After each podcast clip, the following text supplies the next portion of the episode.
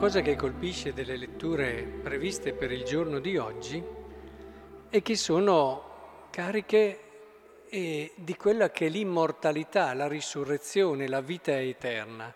Se ne parla a più riprese, quasi in modo ripetitivo. L'incorruttibilità, dice la prima lettura, di Gesù che ha vinto la morte e ha fatto risplendere la vita e l'incorruttibilità per mezzo del Vangelo. E il Vangelo è, quante volte viene ripetuta, risurrezione dai morti. La cosa che mi veniva da pensare è che noi le ascoltiamo spesso queste parole, risurrezione, incorruttibilità, vita eterna, però per molti sono parole. Sì, diciamo siamo credenti, quindi crediamo nella risurrezione dei morti, ma Sapete chi è che ci crede alla risurrezione dei morti? Chi costruisce la sua vita partendo da questa certezza. Molti vivono la loro vita, le loro cose, come se dovesse essere tutta qui.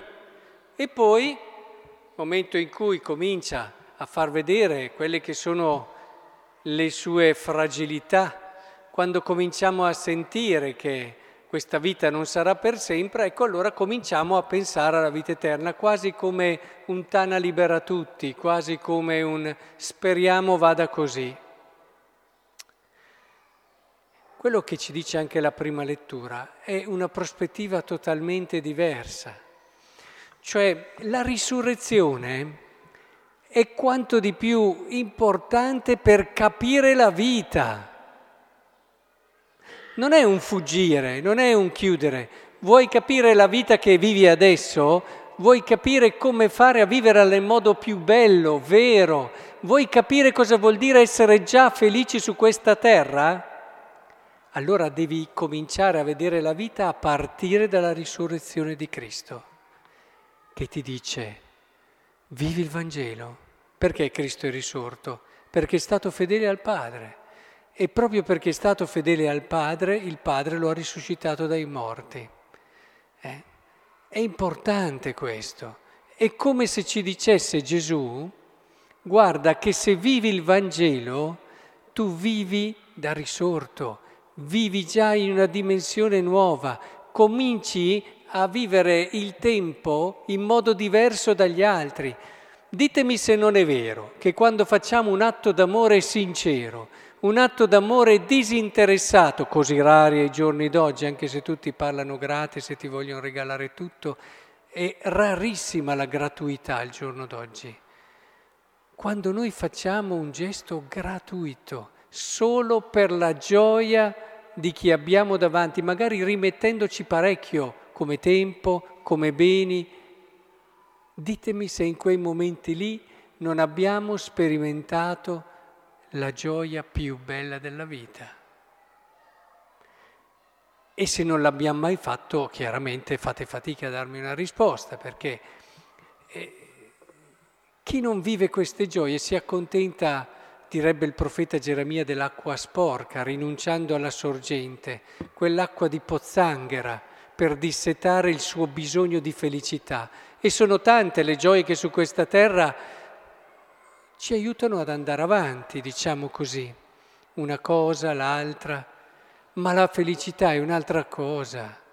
La felicità è vivere ogni istante, in ogni momento, con quel senso di compiutezza, con quel senso di verità dove ti gusti ogni minuto che passa perché gli puoi dare un nome, perché lo puoi chiamare per nome, perché sai che quel minuto lì ti è stato regalato e più che mai adesso dinanzi a questo momento dove la morte ce lo dice, guarda che il tempo non è in mano tua, è un regalo. E ditemi voi quante volte ci pensiamo a questo. Che stamattina abbiamo ricevuto il regalo più bello che si può ricevere e che non ha prezzo, eh? Ha mica prezzo. Ne ho incontrate, sapete, di persone che mi dicevano darei tutto quello che ho per avere un giorno in più neanche il triplo, neanche il quadruplo di quello che avevano, e avevano tanto, eh, avrebbe dato un giorno in più, perché il tempo è un regalo. E se noi partiamo da questo, comprendiamo ogni istante e ogni momento in modo diverso e non diventa più una cosa così strana fare della propria vita un regalo, quello che ci ha detto la prima lettura in tanti modi.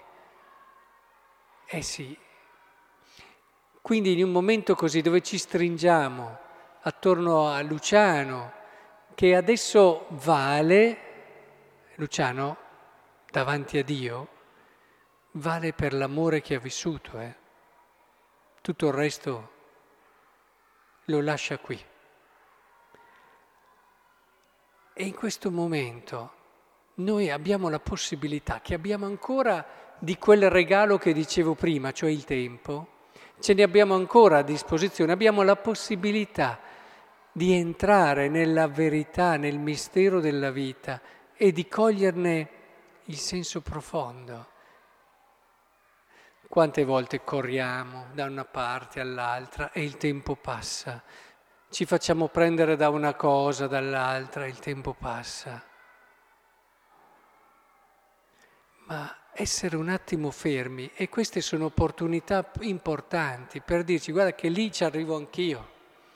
Fermiamoci un attimo per dire ma ci può essere, abbiamo una coscienza, abbiamo un'intelligenza, abbiamo la possibilità di dare senso alla nostra vita, cosa che gli animali non hanno, perché non ho mai visto un gatto con la mano sotto il mento che si chiede che senso ha la mia vita.